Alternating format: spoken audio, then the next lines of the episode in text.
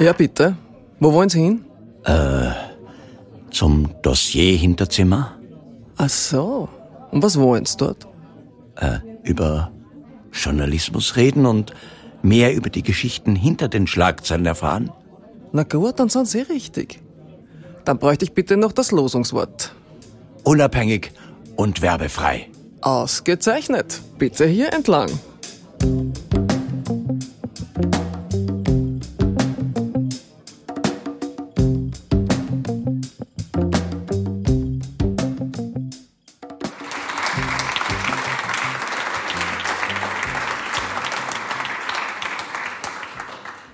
Herzlich willkommen zum Dossier Hinterzimmer.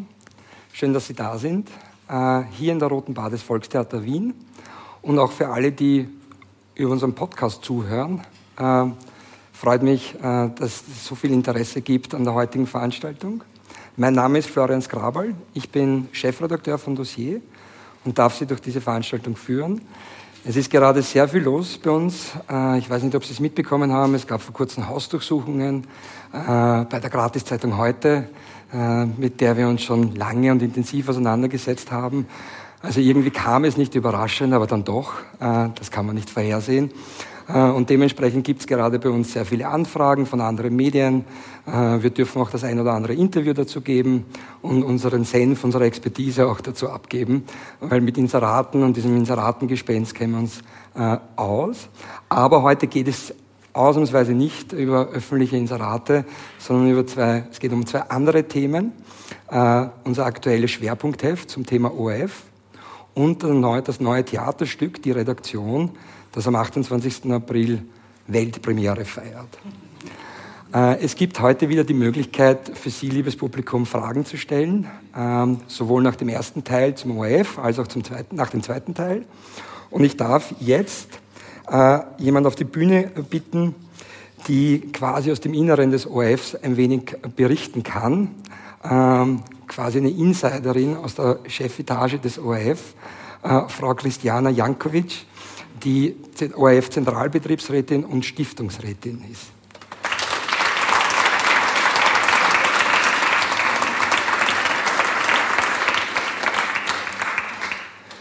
Frau Jankovic, herzlichen Dank, dass Sie heute hier sind. Ähm, ich muss zur Offenlegung sagen, wir haben auch schon ein Interview geführt für unser aktuelles, aktuelles Magazin, das ORF, das, äh, zum ORF. Das heißt, wir kennen uns ein wenig, äh, zwei, drei Stunden Gesprächssituation schon.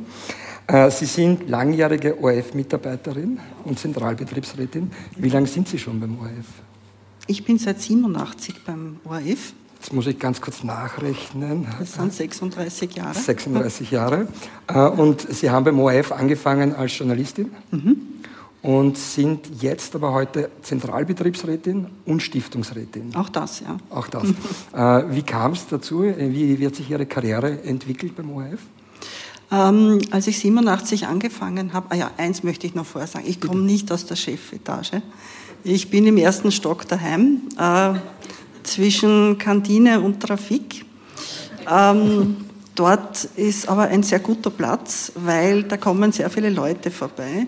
Und ich glaube, das ist eines der besten äh, Büros, die man haben kann äh, als Betriebsrätin um für die Leute zugänglich zu sein. Und wenn die dann reinkommen und mit mir reden, äh, weiß ich ganz oft ganz viel, was im sechsten Stock passiert, ohne oben sein zu müssen. Und der sechste Stock, das ist die Chef, Der sechste Stock ist die Kommandozentrale des ORF. Hier ist das Büro des Generaldirektors? Genau, und, und mit dem großen Weitblick über ganz Wien, wer es kennt. Mhm. Ich war sehr beeindruckt, wie ich den gesehen habe, diesen Weitblick. Äh, und der Stiftungsratssitzungssaal ist ja auch beeindruckend, schaut aus wie ein UFO. Genau. Hat uns ein bisschen inspiriert, auch quasi zu dieser Raumstation-Metapher. Mhm. Äh, seit wann sind Sie im Stiftungsrat? Im Stiftungsrat bin ich seit 2008. Mhm. Äh, wie hat sich Ihr Blick auf das Unternehmen, auf dieses doch das größte Medienhaus äh, des Landes verändert, äh, von der Redakteurin zur, zur, Stiftungsrätin. Wie blickt man da unterschiedlich quasi auf das Unternehmen? Na, angefangen habe ich, äh, wie man so anfängt, als freie Mitarbeiterin bei der Redaktion Minizip. Das habe ich sehr geliebt und das ist auch eine Sendung, die bis heute, obwohl sie schon 96 eingestellt wurde, 97, äh, noch immer hohes Ansehen genießt.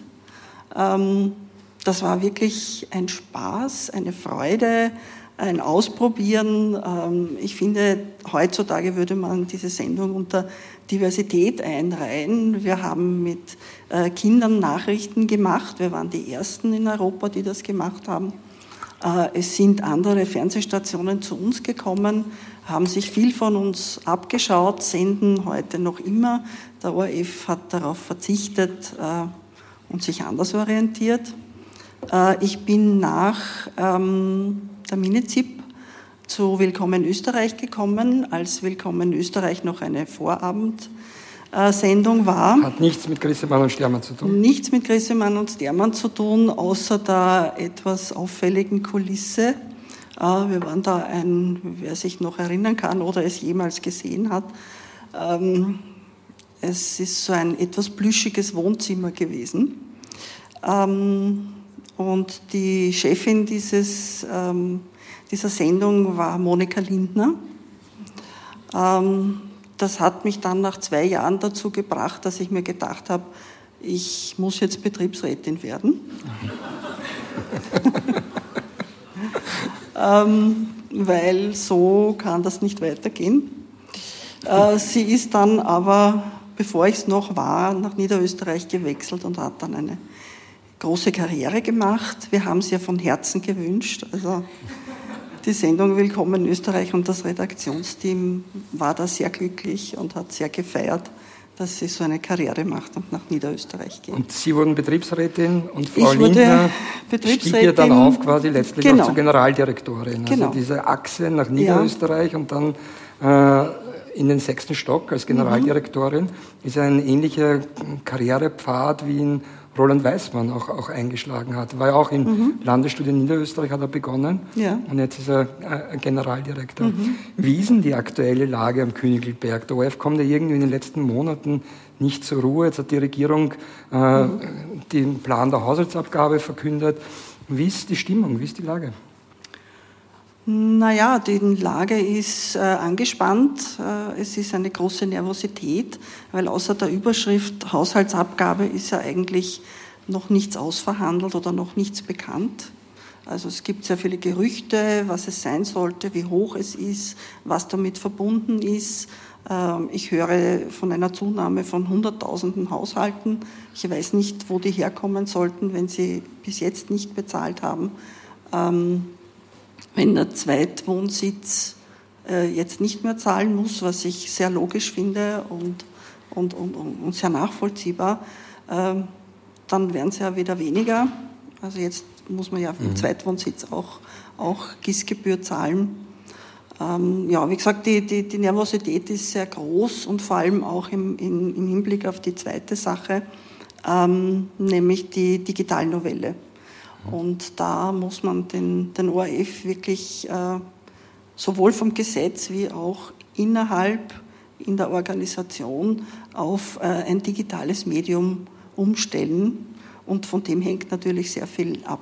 Mhm. Und auch davon ist noch nicht sehr viel bekannt. Mhm. Und ich denke mir, andere Länder haben ähm, jahrelang an solchen digitalen Novellen mit Experten beraten um, um, um sie dann in Gesetz zu gießen. Bei uns geht das sehr schnell oder wahrscheinlich sehr schnell. Ähm, ja, das macht uns ein bisschen skeptisch und wir überlegen, was da rauskommen könnte. Mhm. Es wurde jetzt ja vor allem, Sie haben es ja auch angesprochen, es wurde lange über die Finanzierung des ORF gesprochen mhm. und noch gar nicht, wie man den ORF eigentlich ins digitale Zeitalter. Also haben Sie bisher mhm. eine öffentliche Diskussion zu der Art und Weise, wie der ORF aufgestellt sein soll in der Zukunft mitbekommen? Ähm, es gab vor einigen Jahren, als es schon einmal diese äh, Überlegung gab, äh, die Finanzierung des ORF einzuschränken, umzustellen, wie auch immer, unter Blümel kurz, äh, gab es diese Medien-Enquete Und das hätte ich gesehen als einen Beginn einer sehr guten Diskussion, wo man die Öffentlichkeit mitnimmt, wo man das Publikum mitnimmt, wo man Diskussionsveranstaltungen macht. Ähm, das hat mir sehr gut gefallen. Da ist auch der ORF ein bisschen in die Offensive gegangen, hat versucht klarzustellen, äh, wofür er da ist, was gut ist, möglicherweise auch äh, von, von, von aus dem eigenen herausschöpfen, was man anders machen sollte. Das ist dann mit dem Ibiza-Video alles äh, untergegangen, sich verändert. Und ich finde, da hätten wir enormen Aufholbedarf, in mhm. diese Diskussion einzusteigen und sind jetzt eigentlich sehr unter Druck äh, und haben, so scheint mir, ich weiß es nicht, eigentlich wenig Freunde, die uns dabei begleiten, helfen, mitdiskutieren, ähm, auch ihren Teil dazu beitragen. Mhm. In, inwieweit ist das quasi auch äh, ein Versagen oder eine Schwäche des ORFs, weil man hat ja eigentlich die Kanäle, man könnte das Publikum ja quasi genau mhm. dieses Problem, über das wir jetzt sprechen und diesen Weg in die mhm. Zukunft mhm. auch irgendwie näher bringen. Man braucht dann eigentlich nicht darauf warten, dass das in irgendeiner Boulevardzeitung abgehandelt wird mit einem gewissen mhm. Boulevardspin, ja. sondern man könnte ja quasi das Thema selbst setzen. Warum äh, passiert das nicht oder fast nicht? Na, es gibt schon ein Qualitätsmanagement und äh, einen vom ORF begleiteten und gelenkten Austausch mit äh, Fokusgruppen, die regelmäßig eingeladen werden.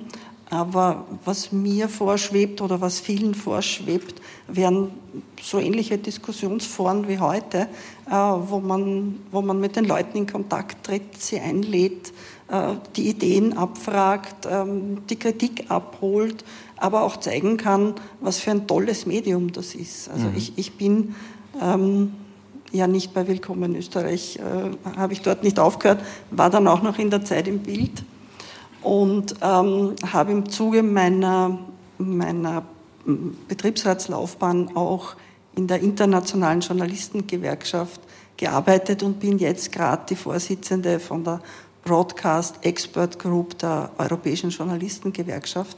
Und da tauscht man sich mit äh, sämtlichen öffentlich-rechtlichen Sendern in Europa aus. Und das ist extrem spannend. Und da sehe ich, wie andere äh, Unternehmen das gemacht haben. Mhm. Und würde mir da sehr gern sehr viel abschauen, vor allem von den skandinavischen Ländern. Mhm. Aber woran, woran scheitert das? Ist das mhm. quasi etwas, wo man den Sanctus aus dem sechsten Stock, aus dem Büro des Generaldirektors braucht, um das wirklich anstoßen zu können? Ich weiß es nicht. Mhm. Ich weiß es einfach nicht. Ich glaube, dass die Idee schon da ist, aber wie weit man da hinausgehen soll, wie weit man sich da öffnen soll, darüber wird noch beraten. Äh, beziehungsweise ist in diesem Qualitätsmanagement ja schon sehr viel ähm, drinnen. Andererseits äh, sind wir auch sehr unter einem sehr radikalen ähm, Angriffsfeuer, mhm. Wo man dann äh, eher zumacht und sagt, na, jetzt müssen wir aufpassen und jetzt dürfen wir uns nicht zu, zu sehr öffnen, weil äh, da könnte das gegen uns gewendet werden. Also der Boulevard diskutiert ja nicht, sondern äh, macht Schlagzeilen. Ja. Mhm. Mhm. Und, und will Schlagzeilen und leider liefern wir auch immer wieder Schlagzeilen, was nicht notwendig wäre. Ähm, und da, da ist es dann schwierig, in eine richtige Diskussion zu kommen. Mhm. Und in Skandinavien ist es so, also meine, meine finnische Kollegin äh, hat mir gesagt, ähm, die haben eine Budgetfinanzierung. Da ist tatsächlich die Regierung der Geldgeber des Öffentlich-Rechtlichen. Und ich habe gesagt, das ist ja Wahnsinn, wieso habt ihr das? Und was ist, wenn die jetzt den Geldhand zudrehen und sie sagt, wir haben 90 Prozent Akzeptanz unseres Publikums. Wenn die Regierung uns den Geldhand zudreht, dann gibt es Demonstrationen, dann regen sich die Finnen auf. Das wollen sie nicht, denn wir sind ja ihr Eigentum und die Regierung würde, wenn man das Geld kappt, ihr Eigentum schmälern. Mhm. Und so einen Spin zu haben mhm. im Publikum, das würde ich mir für den ORF wünschen. Mhm. Ja? Und das, ist, das, mhm. das wäre das, wo wir vielleicht hinkommen sollten durch diese öffentliche Diskussion, dass wir nicht haben, was für Privilegien hat der ORF, sondern was ist er demokratisch für uns wertvoll und was ist das, äh, was man uns eigentlich wegnimmt, wenn man sagt, äh, keine GIS mehr und die sollen schauen, was bleiben. Mhm. Jetzt haben wir uns ja quasi auch mehrere Monate lang intensiv und auch kritisch mit dem ORF auseinandergesetzt und es ist dieses durchaus kritische Heft auch mhm. äh, entstanden. Äh, uns ging es da jetzt nicht um die Schlagzeile, obwohl wir natürlich auch eine Schlagzeile gefunden haben. Äh, Königelberg, wir haben ein Problem, vielleicht nicht eins, sondern mehrere. Äh, Sie haben das Heft auch, auch gelesen. Darf ich Sie äh, bitten, quasi uns und dem Publikum Feedback zu geben, Kritik an unserer Arbeit auch zu üben? Was, wo haben wir den ORF gut getroffen, beziehungsweise wo, wo haben Sie sich quasi nicht wiedergefunden oder den ORF nicht wiedergefunden? Na, ich finde einmal das Titelblatt sehr nett, weil äh, diese, diese Raumschiffstation einerseits örtlich, wie das Unternehmen halt äh, örtlich dasteht, äh, durchaus auch die leise Anspielung auf die Abgehobenheit äh, der Rakete da oben. Und Sie haben es auch gesagt, äh, im, im Stiftungsratssaal, das nennt man auch UFO, diesen komischen runden Tisch da. Ähm, ich finde einerseits, es ist toll, wenn man so in die Ferne schauen kann, wenn man was entwickelt. Aber natürlich ist auch dieses Abgehobene, ist durchaus, hat seine Berechtigung. Ähm, ich finde, das Heft ist wirklich so eine, ein richtiges Dossier, so eine, eine äh, Magisterarbeit über den ORF. Aber hoffentlich ein bisschen lebendiger ja, geschrieben natürlich. als ein Magisterarbeit. ja, also wenn man den ORF nicht kennt und sagt, aha, wie ist denn das, ähm, ist das schon sehr fein. Sehr gut getroffen finde ich die Landesstudios. Mhm. Ähm, die Familie Sunk war mir nicht bekannt, mhm. aber auch sehr spannend und interessant. Ähm, gut gefallen mir auch am Schluss diese Schritte für die Zukunft. Mhm. Das wäre zum Beispiel so ein, ein Ding, das man aufgreifen könnte und zur Diskussion machen könnte. Das, das würde mir schon sehr gut gefallen.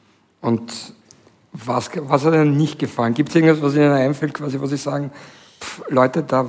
Der letzte das, Absatz bei der Gleichstellung. Okay. ja, zum Glück habe ich den nicht geschrieben, dann muss ich mit den Kolleginnen und Kollegen sprechen.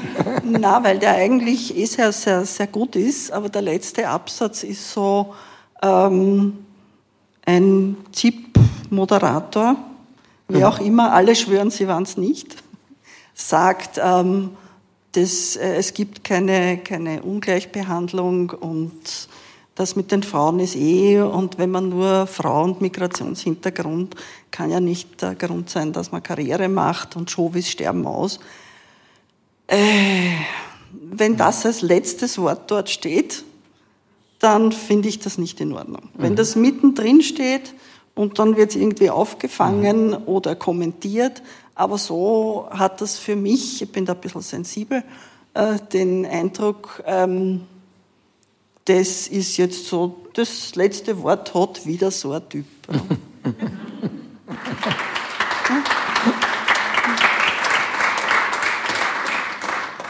Das Thema Gleichstellung ist auch ein zentrales Thema für uns im Heft gewesen, aber mhm. auch ein zentrales Thema äh, für Sie. Das Interessante ist, dass man bei dem Thema Gleichstellung äh, wieder mal die Widersprüchlichkeit des ORFs sieht. Also ich, grundsätzlich habe ich mir schwer getan, beim Entwickeln des Heftes auch zu sagen, der ORF.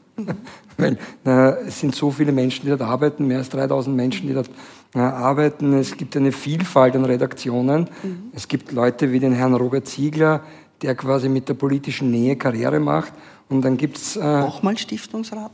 Auch mal, ja, Stiftungsrat war. Ähm, und, und dann gibt es wieder Leute, die quasi wirklich äh, für das Unternehmen laufen und kämpfen ähm, ähm, und dabei vielleicht sogar die eigene Karriere aufs Spiel setzen, weil sie nicht politisch erwünscht und gewünscht sind. Aber zum Thema Gleichstellung, vorbildlich und rückständig zu, zur selben Zeit. Man hat beim ORF quasi vorbildlich eine Gleichstellungskommission. Es gibt eine vorgeschriebene Quote. Es gibt eigentlich bei der Besetzung von äh, Führungspositionen Hearings. Äh, man hat einen Gleichstellungsplan. Man kann genau nachlesen, auch wie ist der Gender Pay Gap, äh, zum Beispiel in unterschiedlichen Landesstudios. Und dann hat man gleichzeitig aber rückständig quasi, es gibt trotzdem, trotz all dem, gibt es äh, vor allem in den Landesstudios einen deutlichen Überhang von Männern in Führungspositionen. Es gibt keine Konsequenzen bei Vorwürfen der sexuellen Belästigung, äh, bei Mobbing äh, etc. Äh, wie kann das sein? Wie kann diese Widersprüchlichkeit entstehen? Ja, ja. ähm, ja, also dass es zur Gleichstellung gekommen ist, äh, war ja ein Initiativprojekt. Also wir haben das 98 haben sich ungefähr 60 Frauen im ORF zusammengefunden. Der Anlass war, der Herr Zeiler hat irgendein internationales Medienabkommen äh, unterzeichnet, ähm, wo es um Gleichstellung, äh, Frauenförderung gegangen ist. Und wir sind draufgekommen, das hat sogar schon das ägyptische Fernsehen unterzeichnet gehabt. Und jetzt hat es auch das österreichische, also der österreichische Rundfunk hat es dann auch unterschrieben, gesagt, das gibt es ja nicht. Ich meine, Ägypten unterschreibt es und wir kommen nachher, das kann ja nicht sein.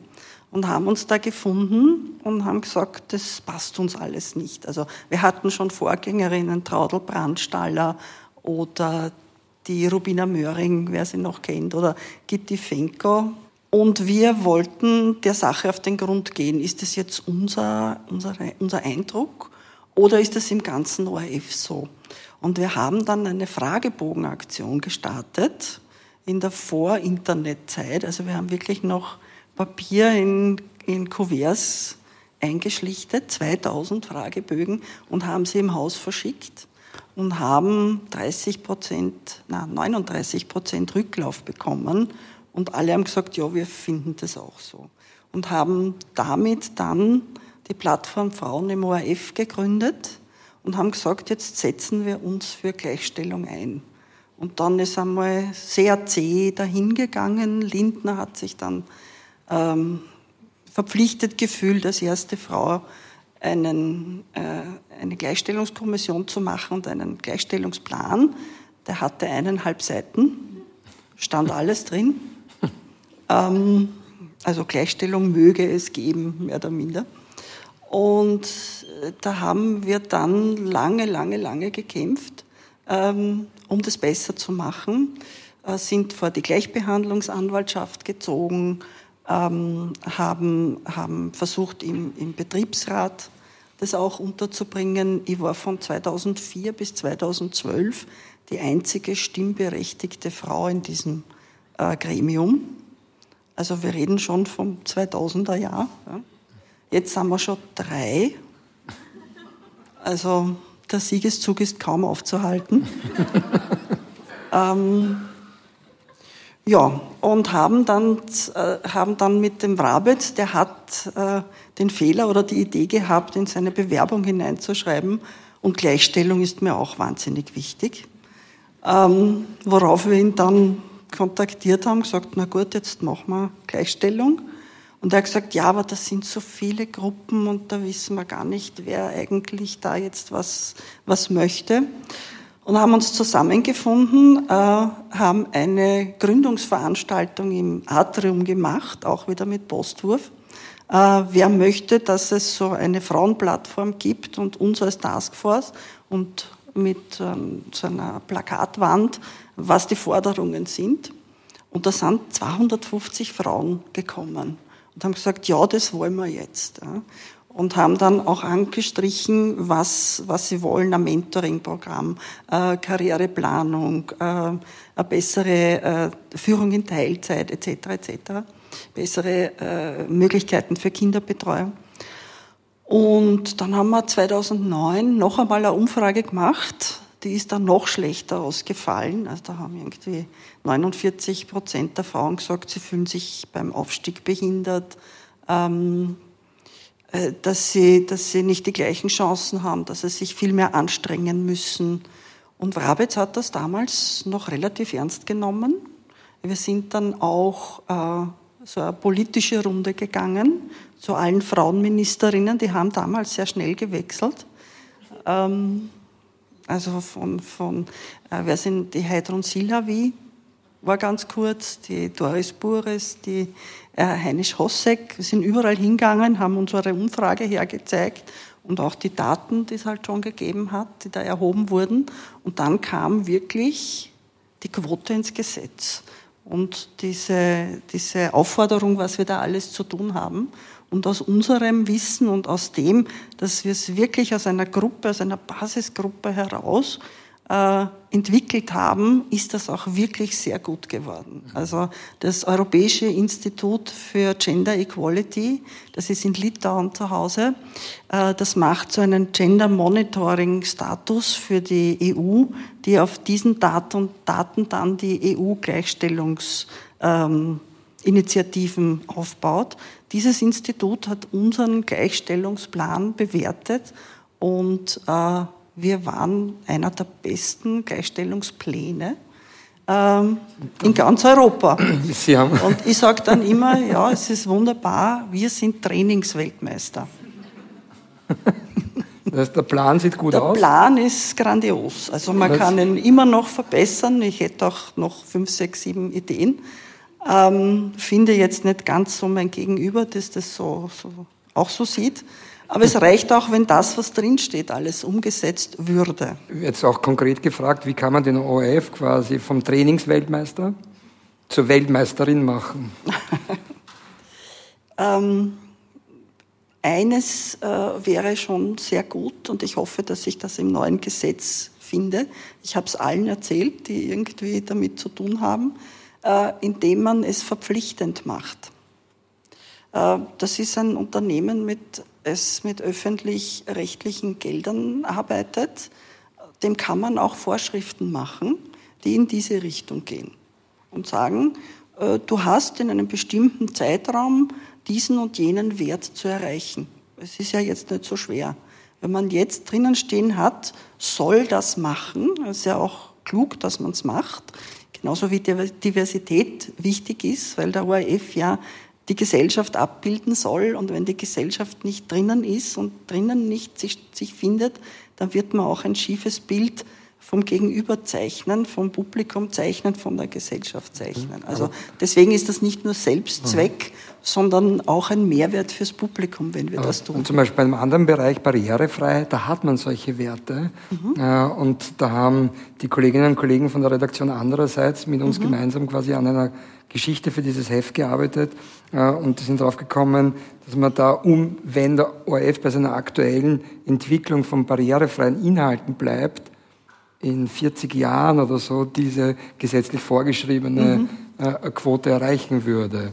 Äh, also das heißt, hier gibt es äh, so eine mhm. fest, gesetzlich festgeschriebene Quote, aber noch die mhm. Anstrengungen sind noch immer nicht gut. Ja, das ist bei genug. der Gleichstellung auch so. Ich glaube, da sind wir nicht einmal noch bei 40 Jahren, dass wir da ein Break-Even erreicht hätten. Mhm. Mhm. Aber ja. Mhm.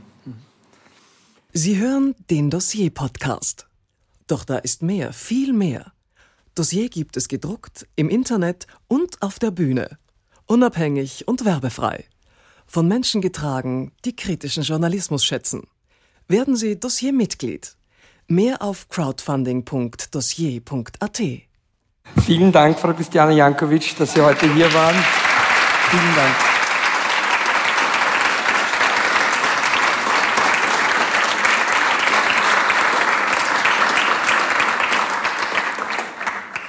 Die Redaktion. Äh, so heißt das neue Stück von Kalle Fuhr, Regisseur und Drehbuchautor am Volkstheater Wien. Es dreht sich um eine Recherche von Dossier. Und wie der Name schon sagt, geht es um eine Redaktion um Dossier. Ähm, also tatsächlich war Dossier äh, quasi das Vorbild für das Bühnenstück. Und ich darf jetzt nun den Schauspieler Murali Perumal, äh, der in, in, der Redaktion meinen Kollegen Ashwin Sankalka spielt, auf die Bühne bitten. Und das Original gleich mit dazu, Ashwin Sankalka auch bitte auf die Bühne.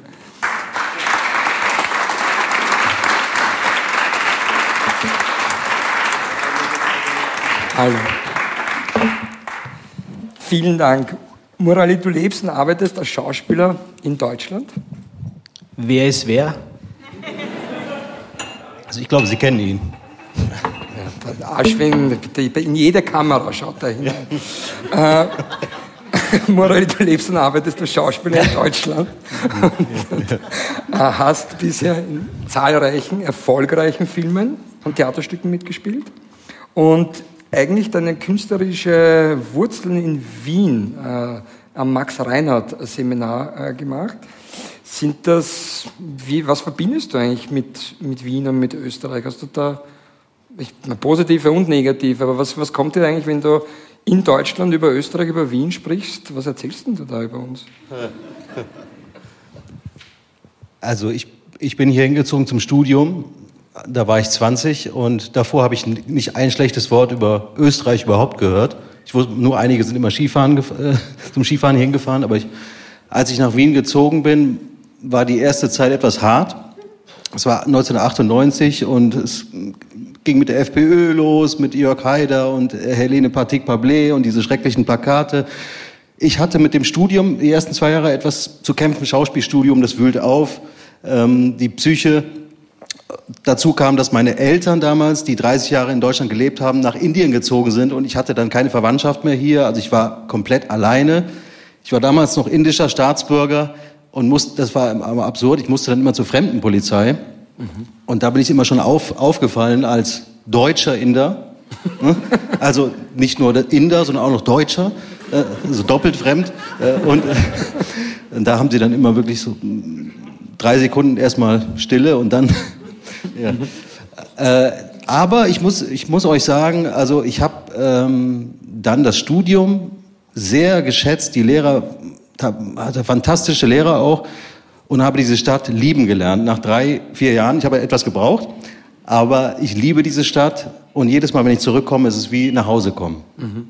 Und jetzt bist du gerade wieder äh, in Wien ja. äh, und engagiert im Stück Die Redaktion. Das hat am 28. April Premiere im Volkstheater in den Bezirken.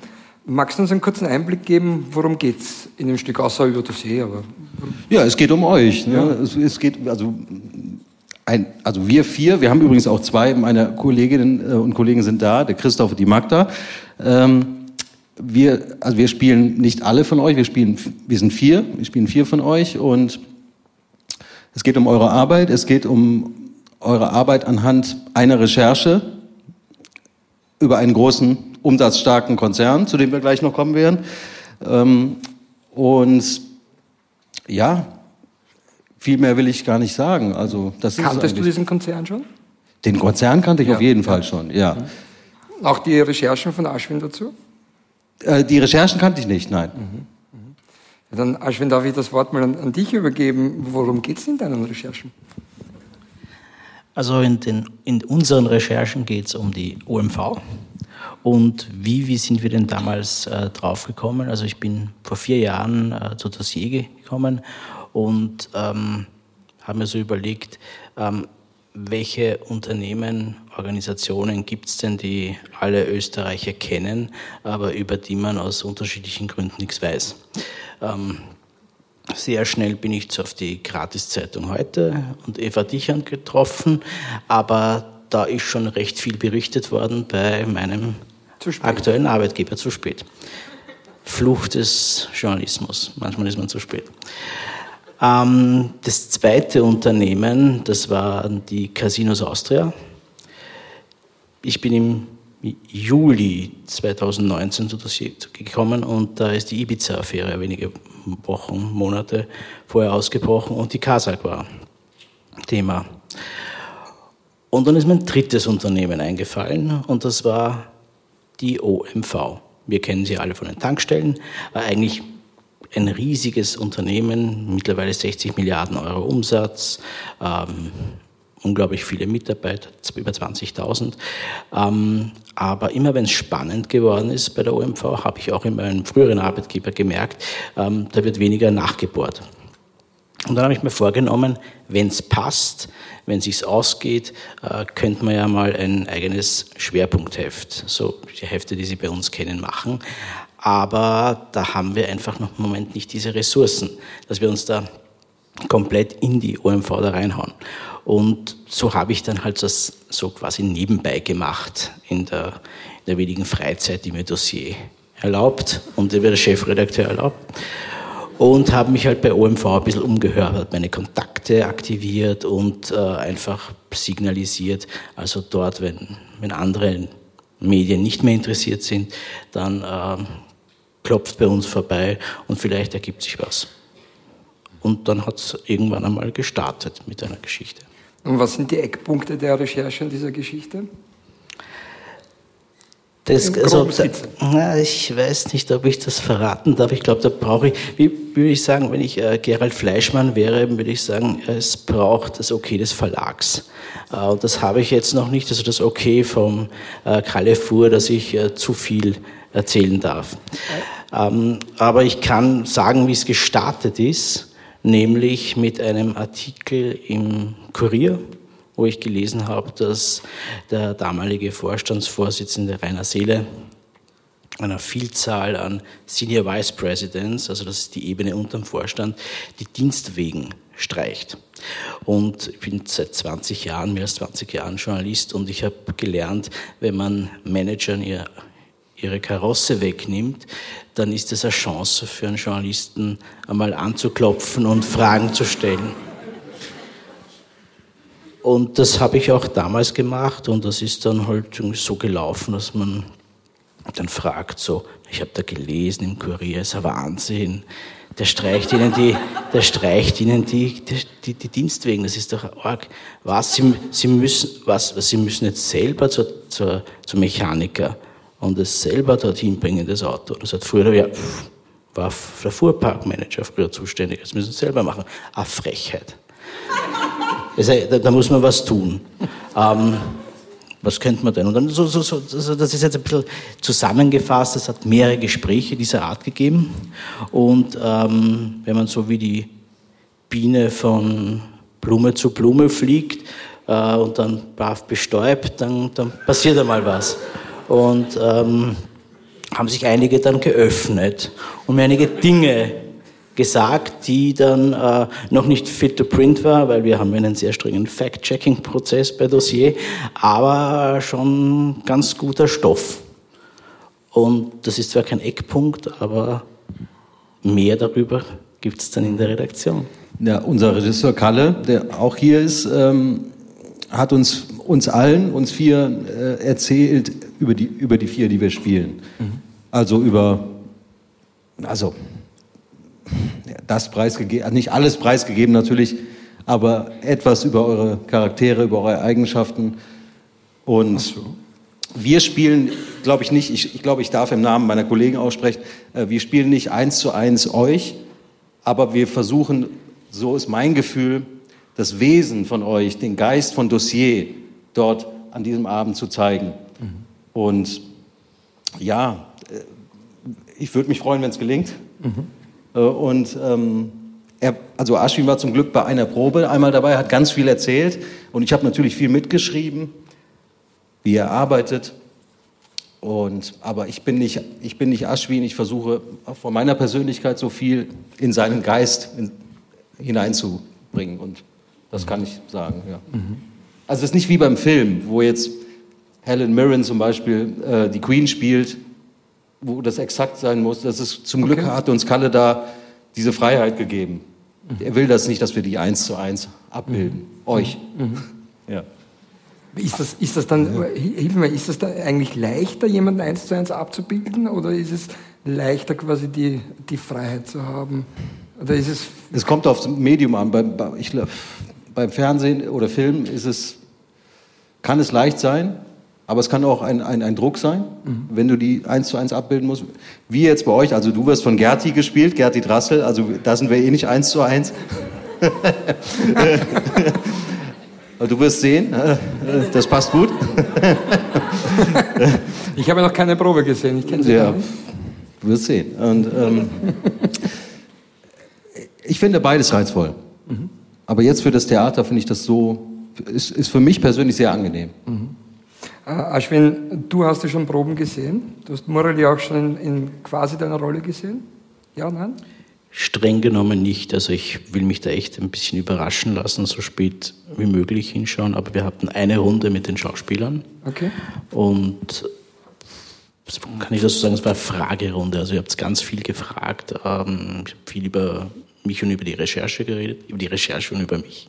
Ähm, und äh, auch ein bisschen Einblick in unsere Prozesse gegeben und auch so betonterweise meine Wahrnehmung von dir, Florian, von Georg und Sahel. Okay, interessant.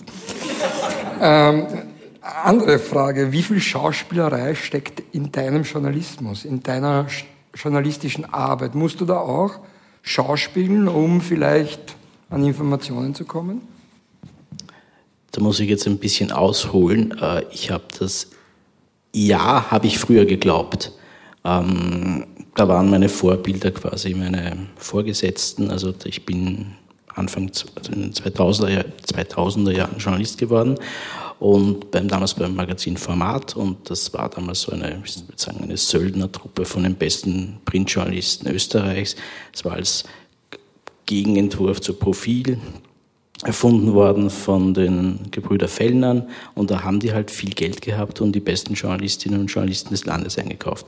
Und ich bin dort jung dazugekommen und habe dort eigentlich von dem Besten lernen können, beobachten können und wie das halt so ist bei jungen Menschen, ich habe dann versucht, äh, so zu sein wie die. Also ein bisschen Schauspielerei betrieben auf sehr niedrigem Niveau ähm, und habe dann nach einem Jahr oder so, vielleicht waren es war weniger als ein Jahr, äh, gemerkt, dass das nicht funktioniert. Und damals habe ich dann gelernt, auch im Gespräch mit Mentoren, Mentorinnen, ähm, es hat auch dort starke Frauen gegeben, ähm, dass die Authentizität das Wichtige ist. Also dass ich sozusagen meinen eigenen Stil finden muss, äh, weil die Informantinnen und Informanten das sehr schnell merken, wenn man nicht authentisch ist und dann nicht das Vertrauen mir entgegenbringen. Und äh, Vertrauen ist wahrscheinlich eine der wichtigsten Dinge, die man als Investigativjournalist quasi entwickeln sollte zu den oder, oder den Informanten ermöglichen sollte oder darstellen sollte. Mhm. Morali Ashwin, ihr habt ja eine offenkundige Gemeinsamkeit. Äh, ihr habt beide indische Wurzeln. Und jetzt ist sowohl im äh, Journalismus als auch im Theater so, dass äh, es oft Defizite geht, wenn es um Diversität, geht. Ähm, und du hast es einmal so ausgedrückt, Morali, dass deutsche Schauspieler mit sichtbarem Migrationshintergrund auf unseren hiesigen Bühnen keine Rolle spielen. Ist es wichtig, dass du, Morali, quasi äh, Ashwin spielst, der ebenfalls indische Wurzeln hat? Wie, wie, seht, wie seht ihr das? Ich finde, normalerweise können wir alles spielen. So bin ich aufgewachsen seit dem Studium. Schauspielerinnen und Schauspieler können alles spielen. Männer, Frauen, Frauen, Männer. Ähm, queere Menschen können Heteros spielen und umgekehrt auch. Das wäre mein Wunsch, dass das nicht so eingeschränkt wird, weil diese Freiheit müssen wir haben am Theater und die wird durch diese Diversity-Debatte etwas eingeschränkt. Also ich bin einer, der sich jahrelang dafür eingesetzt hat, aber ich finde nicht alles gut, was da jetzt die letzten Jahre entstanden ist, dass das so ein Modethema wurde. Mhm. Ich wollte immer, dass es Selbstverständlichkeit wird, dass es eine selbstverständliche Vielfalt erzählt wird, ohne dass man groß über Hintergründe, sexuelle Orientierungen spricht, mhm. dass Menschen alle teilhaben können, auf, äh, egal ob sie älter sind oder bestimmte Körperformen haben, ob sie im Rollstuhl sitzen, ob sie Frauen sind, ob sie Männer sind, ob sie trans sind ich, äh, ich finde, um es jetzt abzukürzen, ähm, weil mir früher oft im Theater gesagt wurde, es gibt für sie keine Rollen. Und dann haben sie mir vor 20 Jahren mal einen stummen Pagen im Burgtheater angeboten. Und gesagt, ja, wir geben Ihnen einen Jahresvertrag. Ich habe gesagt, wissen Sie was, ich, ähm, ich möchte es nicht. Ich äh, möchte nicht, dass, dass das koloniale Bild noch abgebildet wird. Mhm. Und meinem Klassenkollegen, äh, dem, der Don Carlos gespielt hat, dann... Äh, ein Kotelett servieren auf der Bühne. Möchte ich nicht. Und, ähm, aber hier mit einer klugen Figur, mhm. so, mhm. klug, ein, ein, ein spielerischer, gewitzter Mensch, der Journalist ist. Also wir beide sind sowieso als Inder, du als Wiener Inder, ich als Bonner Inder, äh, äh, wir sind eh Ausnahmen in unseren Berufen. Weil sonst hat man die Klischees, die stimmen leider. In Inder sind Ingenieure, Computerexperten, Ärzte, äh, verkaufen Rosen, Zeitungen hier. Äh, ähm, das sind diese Klischees, die, die, ich übrigens auch gespielt habe. Äh, aber ähm, ich, bin, also ich bin froh um Menschen wie Ashwin, äh, dass, es, äh, dass man eben auch ja, intellektuelle Berufe, mhm akademische Berufe, dass wir auch solche Berufe ausüben und nicht nur in das, was unsere Eltern damals vielleicht vorgeschlagen haben, zu machen. Äh, und so, insofern war es mir, also mir, ich habe mich sehr gefreut über das Angebot, als, als, als die Anfrage kam von Kalle. Ähm, das Thema ist wichtig. Ich finde die Figur, Figur toll, wirklich. Äh, und wenn ich die Chance kriege, dann muss ich, muss ich die Chance beim Schopfe packen. Mhm. Hast du noch Gedanken dazu, Aschwin? Ein Gedanke, den ich teilen will, ist, als äh, Kalle das erste Mal mit der Idee gekommen ist, äh, etwas über Dossier zu machen und auch ähm, die Idee sich entwickelt hat, dass einzelne Personen von uns äh, also in echt quasi gespielt werden, ähm, da hat er mich dann gefragt, na, ob mir ein Schauspieler einfällt oder auch eine Schauspielerin indischer Abstammung. Und ich war mal über diese Frage sehr überrascht, weil ich, also eigentlich war ich überfordert und weil mir bei einer Stand, ich gestehen muss, mir sind nicht sofort zehn Leute äh, eingefallen und ich mich dann auch gefragt habe, ich dann immer so ein bisschen reflektiere, warum ist das so? Weil man mich nach einem äh, amerikanischen Schauspieler, einem britischen Schauspieler fragen würde, wäre das ganz anders.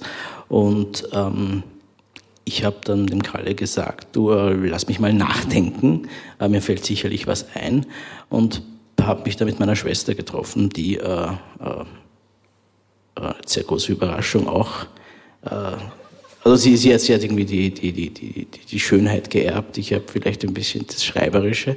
Ähm, aber ich gesagt, Ken, fällt dir einer ein, der ähm, einen Inder spielen könnte? Ich durfte ja noch nicht zu einem Stück sagen. Und sie hat auch so, sie, sie, sie ist viel schneller und hat dann gesagt, naja, es gibt da schon einen, erinnerst du dich noch an einen Aufschneider? Ein Film mit, mit, mit Josef Hader, Manuel Huber und ich sag ja, und dann ist mir sofort eingefallen, dass du meinst den Taxifahrer dort. Sag ja, das ist, das, der, der wäre cool. Und ähm, haben mir dann insgeheim gesagt, das wäre jetzt, wenn der Kalle mich drängen würde, wäre das aber nicht leistbar. Also das ist ein Schauspieler, der gut engagiert ist und, und ich kann im Volkstheater nicht sagen, nehmt den, ja, weil das, who am I? Und dann interessanterweise war es dann so, dass der Kalle dann von sich aus gesucht hat. Ich habe da gar nichts tun müssen. Und die großartige Gerti Drassel ist ja auch bei diesem Stück dabei. Und die hat dem Kalle gesagt, ich kenne da wen. Ich glaube, es war Reinhard, Max Reinhardt Seminar. Wir haben studiert zusammen. Vier Jahre. Ja, und und äh, Kalle sagt mir, ich, habe da wen. Gerti hat wen vorgeschlagen. Und als er dann gesagt hat, vielleicht kennst du ihn, äh, Hader, Aufschneider, er sagte der Taxifahrer, ja, Perumal, ja. So, ja, klingt, klingt gut. Ja, wenn, äh, und äh, ja, also, also dann sind die Verhandlungen, glaube ich, losgegangen. Du hast gleich eingeschlagen oder hast du ein bisschen Bedenkzeit? Wie, wie, wie, wie Ein, zwei Tage Bedenkzeit gehabt. Ja. ja. Und äh, ich finde das Konzept mit dem Theater in den Bezirken toll, mhm. dass man das Theater zum Volk bringt mhm. und nicht, dass alle nur in solchen tollen Räumen mhm. äh, spielen müssen. Ich, find, ich finde investigativ Theater in Anführungsstrichen, das habe ich die Jahre davor auch gemacht, in einer anderen Art. Hat mich immer schon interessiert und es, und echte Menschen zu spielen, sowieso. Mhm. Also das ist, äh, glaube ich, macht das Thema, das Thema ist brisant. Es ist ja noch nicht zu Ende, mhm. muss man sagen. Mehr verrate ich nicht. Und äh, mehr weiß ich auch nicht, aber ja. ich glaube, es ist was. Da brauchst du nichts verraten. Da ich Twitter das eh. Ich habe heute beim Herfahren habe ich die neuen Tweets gelesen über den Rücktritt von Herrn Garrett, dem Aufsichtsratsvorsitzenden. Der Aufsichtsratsvorsitzende der OMV äh, ist zurückgetreten. Das wollte die OMV morgen in einer Presseaussendung bekannt geben. Und ich habe mir den Spaß gemacht, das heute schon zu twittern, weil, weil es morgen eine viel bessere Story dann in der, auf Dossier gibt. Wann wollen wir? 8 Uhr, 9 Uhr? Ja. Du hängt, darfst auf hängt, den Knopf. Hängt vom heutigen Abend ab.